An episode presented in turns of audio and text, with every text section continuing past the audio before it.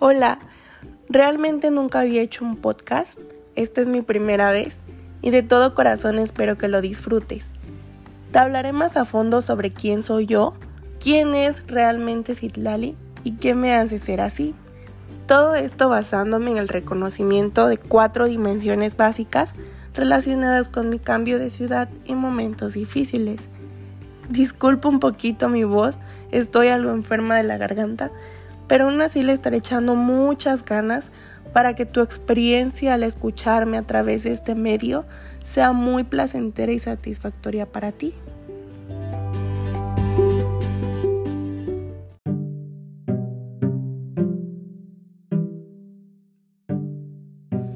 Bien, empecemos.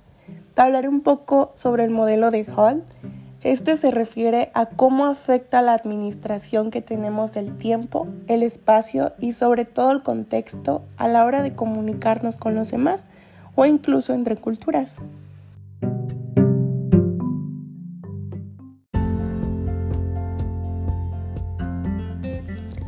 Me di cuenta de que el lenguaje proxémico tiene muchísima importancia en este tema ya que este puede variar dependiendo de la cultura a la que pertenezca una persona. Te platicaré un poco sobre mi historia de vida para que entiendas cómo funciona esto en mí. Yo soy del estado de Guerrero. Allá la gente suele ser muy abierta con los demás. Es muy cálido convivir con gente de mi estado, ya que nos gusta hacer sentir cómodas a las personas y sobre todo que se sientan alegres. Puedo decir que la alegría es algo que nos define, sobre todo a los sanmarqueños. Esto hace que la distancia de comodidad sea más próxima con las personas con las cuales convivo día a día. Según Hall, el ser humano se encuentra entre una multitud de estímulos perceptivos, de los cuales le es imposible prestar total atención, pues la cultura representa diferentes estímulos y cada individuo los puede interpretar de distinta manera, dependiendo de tres factores culturales.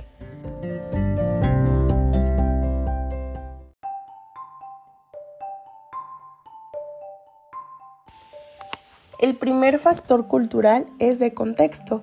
Este puede ser alto o bajo. En mi caso es alto, ya que me puedo comunicar con las personas que me rodean por medio de la proxémica. Suelo usar distancias muy cercanas cuando existe un vínculo fuerte de confianza. Sin embargo, estoy consciente que no siempre debe ser así. Esto depende de la situación en la que me encuentre. Pero ciertamente es muy fácil para mí comunicarme por medio de la proxémica y usar las distancias adecuadas. Además, soy una persona muy leal, selectiva a la hora de hacer amigos pues siento que rodearse de personas positivas hace que tu vida sea más tranquila y sobre todo más bonita. Así como soy de protectora con mis amigos, soy muy cercana a mi familia. De hecho, mi familia es lo más importante para mí y me siento totalmente comprometida con ellos en todo lo que hago, pues me gusta darles resultados buenos y siempre trato de ser cooperativa cuando alguien necesita ayuda. El altruismo es muy importante en mi vida, ya que el hecho de tener el poder de hacer algo por alguien más te llena espiritualmente y te hace sentir una persona completa en todos los sentidos. Hace algunos años no me consideraba experta con la comunicación intercultural. De hecho, cuando todavía vivía en Guerrero, tomé la decisión de ir a un lugar nuevo, conocer gente totalmente diferente con la cual yo ya estaba acostumbrada a convivir. Me daba miedo. Fue un reto muy difícil en esos momentos, pues no sabía qué me tenía preparada la vida. Al llegar a la Ciudad de México, me encontré con muchos obstáculos, los cuales me complicaban convivir con todas las personas. Por ejemplo, en una ocasión un chico al cual yo ya consideraba un amigo me ofreció drogas y por obvias razones me alejé de él. Y a esto me refiero cuando digo que soy muy selectiva con la gente que me rodea. Actualmente me considero una persona capaz de socializar en escenarios donde haya distintas culturas, ya que la experiencia que tuve me ha ayudado a que esto sea posible. y realmente me siento muy feliz por haber tenido este reto en mi vida, pues me hizo crecer como persona de una forma fantástica. Ahora bien te contaré cómo manejo mi locus de control. Este se refiere al grado en que las personas sienten que tienen el control de lo que ocurre en sus vidas. En mi caso, atribuyo el mando de mi destino a mis propias decisiones y capacidades. Es por esto por lo que manejo un locus de control interno, aunque cabe mencionar que Dios es parte esencial en mi vida y que el modo en que afronto todo lo que sucede influye de gran manera en mis motivaciones para actuar ante determinadas circunstancias.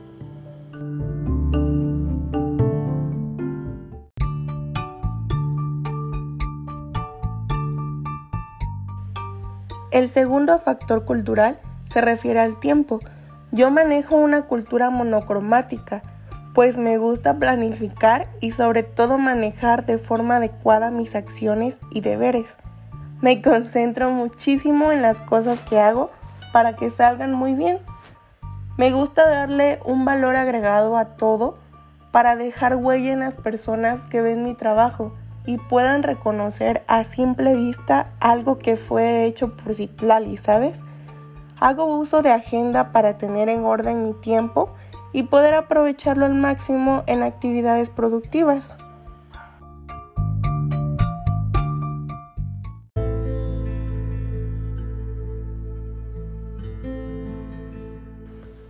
El tercer factor cultural se refiere al espacio.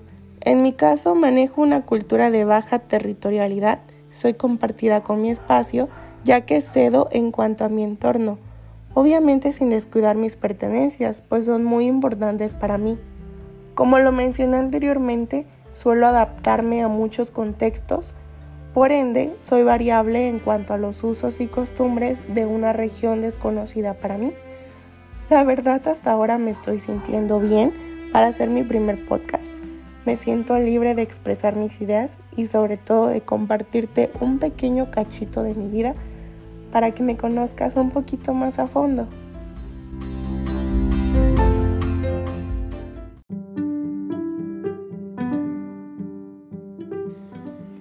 El siguiente modelo es el de Stewart y Bennett.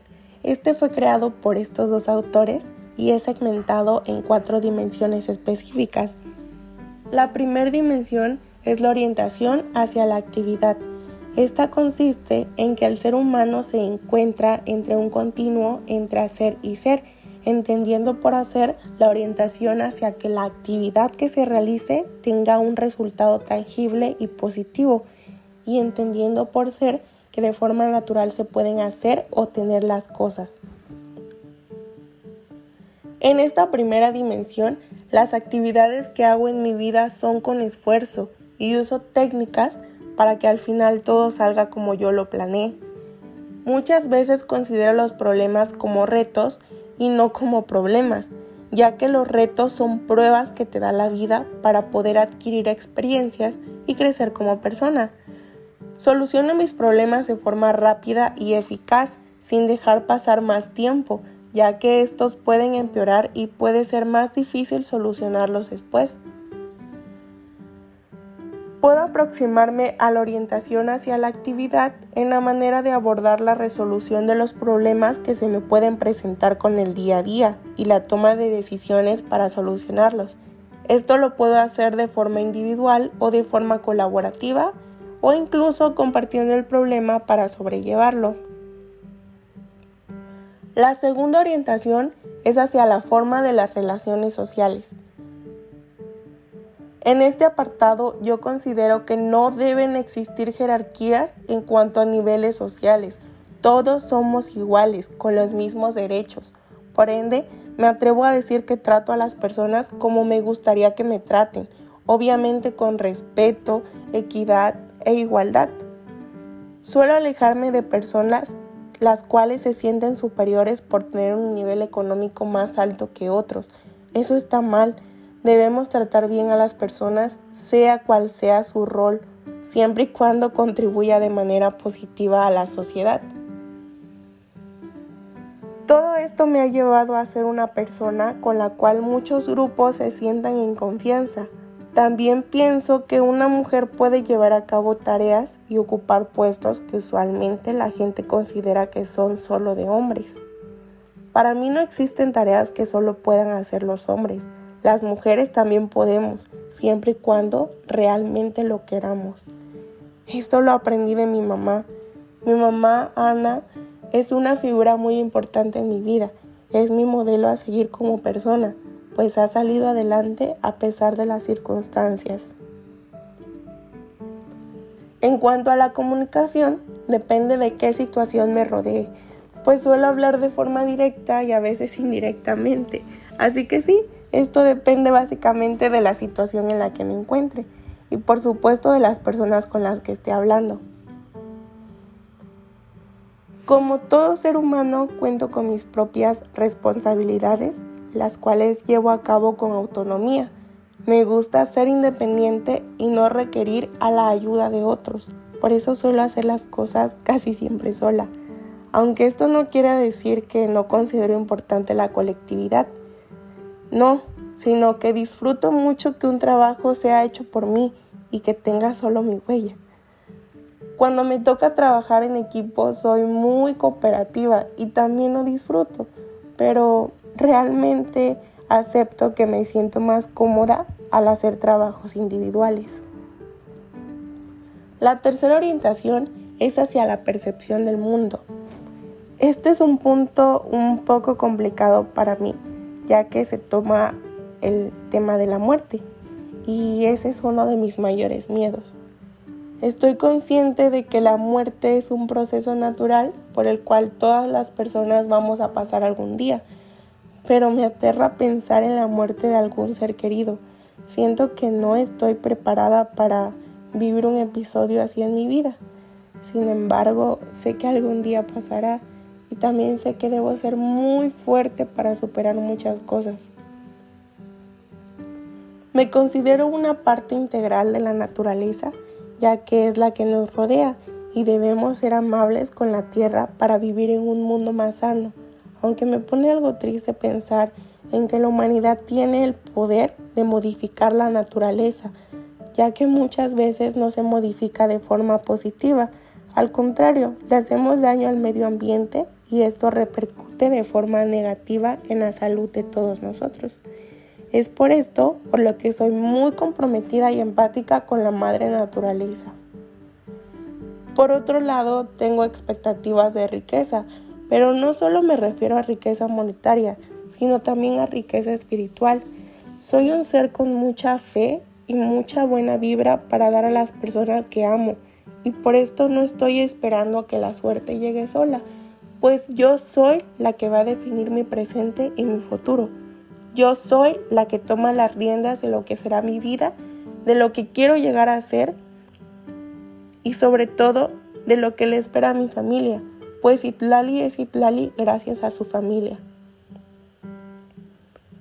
La siguiente orientación y la última es hacia uno mismo. En esta orientación siento que la persona que soy y los valores que me caracterizan son gracias a un pequeño grupo familiar, el cual lo conforman mi mamá, mis abuelitos maternos, mi hermanito y mis dos hermanas. Así que me atrevo a decir que todo es gracias a ellos. Mi capacidad de cambio es modificable, pues para progresar y salir adelante una persona debe estar en constante cambio, obviamente siempre para bien.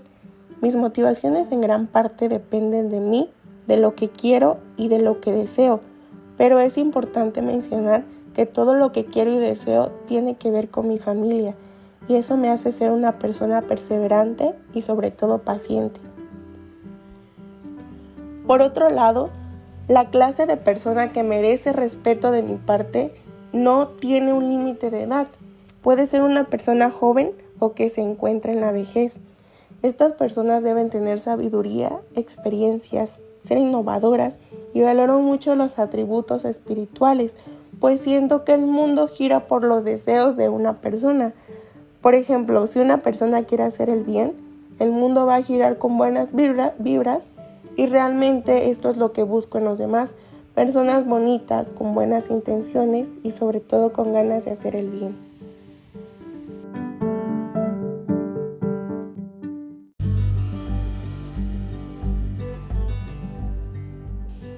El siguiente modelo es el de Hofstede. Este se basa en seis dimensiones que parten de las desigualdades sociales, la relación que tenemos con los individuos y cómo manejamos la reflexión a la hora de afrontar el corto y el largo plazo.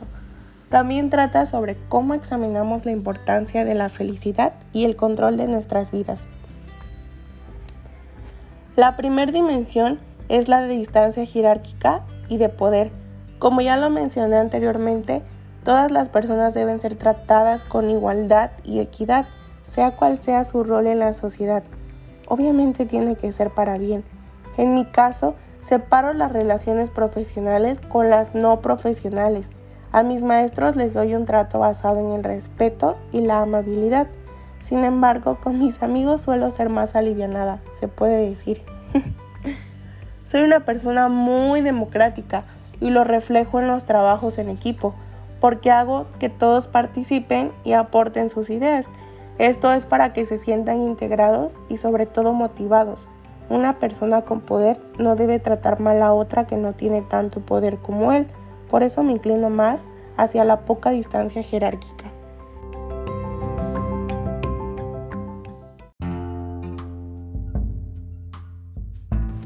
La siguiente dimensión es del individualismo contra el colectivismo. Siento que tengo una fuerte cohesión con mi grupo, sin embargo, me gusta trabajar de forma individual pero no por esto rechazo el trabajo en equipo. Acepto que trabajo por reconocimientos y premios y sobre todo para crecer como persona y adquirir más conocimientos, pues el conocimiento es poder. No me molesta hablar de temas personales, pero respeto las tradiciones y los tiempos de los demás, y mi negociación no siempre es directa. Siempre trato de relajar la situación antes de negociar con alguien para tener una mejor comunicación así que tengo aspectos de ambas partes, individualista y colectivista. La siguiente dimensión es sobre la masculinidad y la feminidad. Ciertamente hay mucha competencia en ambos géneros. Siento que no debe ser así. Me inclino más hacia la idea de que el hombre y la mujer pueden realizar los mismos trabajos, pues en general siento que el ser humano cuenta con las habilidades necesarias para ocupar cualquier puesto en la vida Odio la discriminación porque sé cómo se siente ser discriminado. Lamentablemente en mis tiempos preparatorianos pasé por situaciones un poco desagradables por ser discriminada por mi acento costeño, ya que cuando llegué a Ciudad de México mi acento estaba muy marcado y eso les causaba gracia a los demás. Además, por ser una persona de color, me subestimaban y yo me decaía un poco Actualmente agradezco haber adquirido esas experiencias, pues te ayudan a ser una persona empática que piensa en los demás y se pone en los zapatos de otros. Si yo fuera la Citlali que soy ahora, pero en mis tiempos de prepa, me diría, en vez de ponerte triste, da gracias a la vida que cruzarte con ese tipo de personas. Da gracias a la vida por cruzarte con ellos. Porque realmente te están enseñando a cómo no ser y de esa situación saca lo mejor. Aprende a ponerte en los zapatos de otros, ayudar a quien vea solo y sobre todo a desearles buenas vibras, pues al final son palabras vacías. Por otro lado, para mí no existen estereotipos de género y todo ser humano puede ocupar el puesto que sea, siempre y cuando quiera y pueda. La siguiente dimensión es sobre la evitación a la incertidumbre. Siento que he crecido con reglas y normas en mi vida, las cuales siento que han sido necesarias, han sido totalmente necesarias para ser una persona de bien. Esto me ha ayudado a saber que la vida no es fácil, pero que siempre hay algo bueno esperándote si empiezas a buscar. Por ende, manejo bajos niveles de estrés en cuanto a la incertidumbre de lo que pueda pasar. Ahora hablaré sobre la orientación a largo plazo contra la orientación normativa a corto plazo. En esta considero que soy esta última, a corto plazo. La cultura que nos rodea define totalmente nuestra personalidad. Me gustan las personas que promueven la igualdad y la creatividad. Valoro que la gente se actualice en cualquier tema y siento que el esfuerzo no siempre es inmediato. Trato de ser paciente y perseverante para que se den resultados, planifico y preparo mucho la negociación. Por último, sigue la dimensión de la indulgencia contra la restricción. En esta parte, siento que cuento con aspectos de las dos formas, pues tengo un comportamiento libre, pero estoy consciente de que para ser recompensada debo hacer un buen trabajo y que los objetos materiales no deben ser utilizados para aparentar ser de una sociedad con alto estatus económico. Suelo ser reservada con personas las cuales no tengo un alto nivel de confianza, sin embargo siento que para conocer realmente a Citlali debes tener un nivel de confianza muy alto con ella pues es cuando soy un poco más extrovertida. Esto fue el modelo de Hofstede y realmente espero que tú que me escuchas hayas reflexionado sobre cómo controlas tu vida, tus niveles de estrés y sobre todo qué tan feliz eres.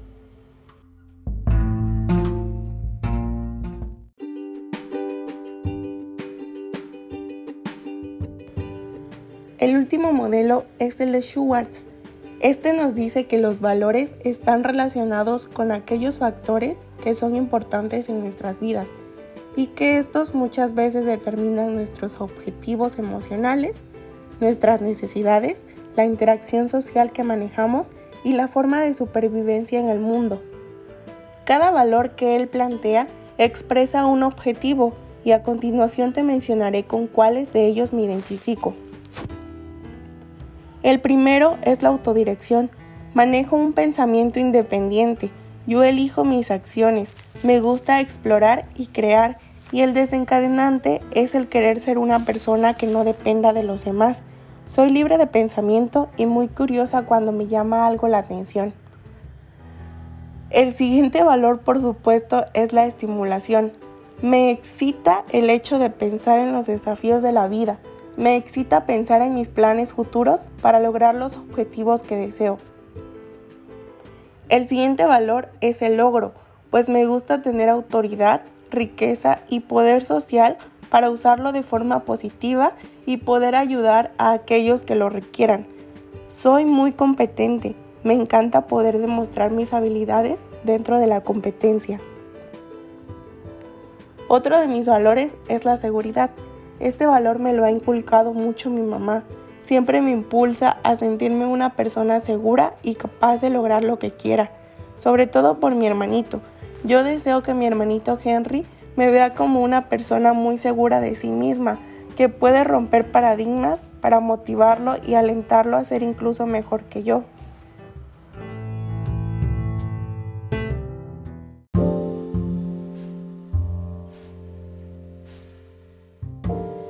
El siguiente valor es la tradición. Este es un valor de respeto, compromiso y aceptación hacia mi cultura. Mis abuelitos, que son como mis papis, son personas muy religiosas y siempre tratan de que no me olvide de Dios, motivo por el cual Dios siempre ha estado presente en mi vida. Mi mamá es una persona con mucha fe. Esto me motiva a también serlo, pues la fe muchas veces es parte fundamental a la hora de solucionar problemas. La fe ha sido una parte muy importante para mí y todo gracias a la cultura que me rodea y a los valores que me han inculcado mis padres. Cabe resaltar que asumir las cosas siempre con humildad hace que me sienta muy bien y sobre todo plena. La benevolencia. Este valor es súper importantísimo para mí, ya que preservar y vivir en un ambiente de bienestar y lleno de paz aumenta tu nivel de felicidad por último, el universalismo. Este valor me representa mucho como persona, ya que valoro, tolero, comprendo y aprecio el bienestar perdón, de la madre naturaleza y el de las personas. El hacer esto, siento que tu mente es más positiva, te hace ser una persona justa y sobre todo te hace sentir la unidad con el medio que te rodea para vivir en un mundo mejor.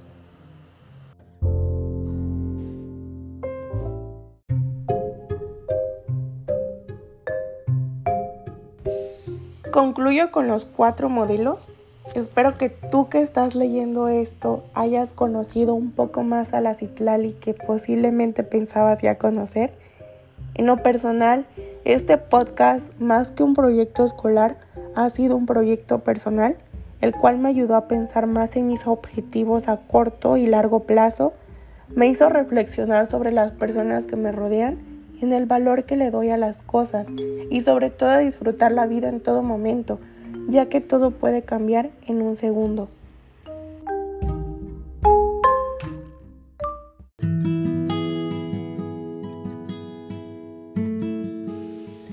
Y bueno, esto fue un pedacito de mi vida compartido contigo. Ten en cuenta siempre luchar por lo que crees merecer y recuerda, la paciencia, la perseverancia y la adaptación al cambio son el fundamento de las grandes cosas. Vive y sé feliz.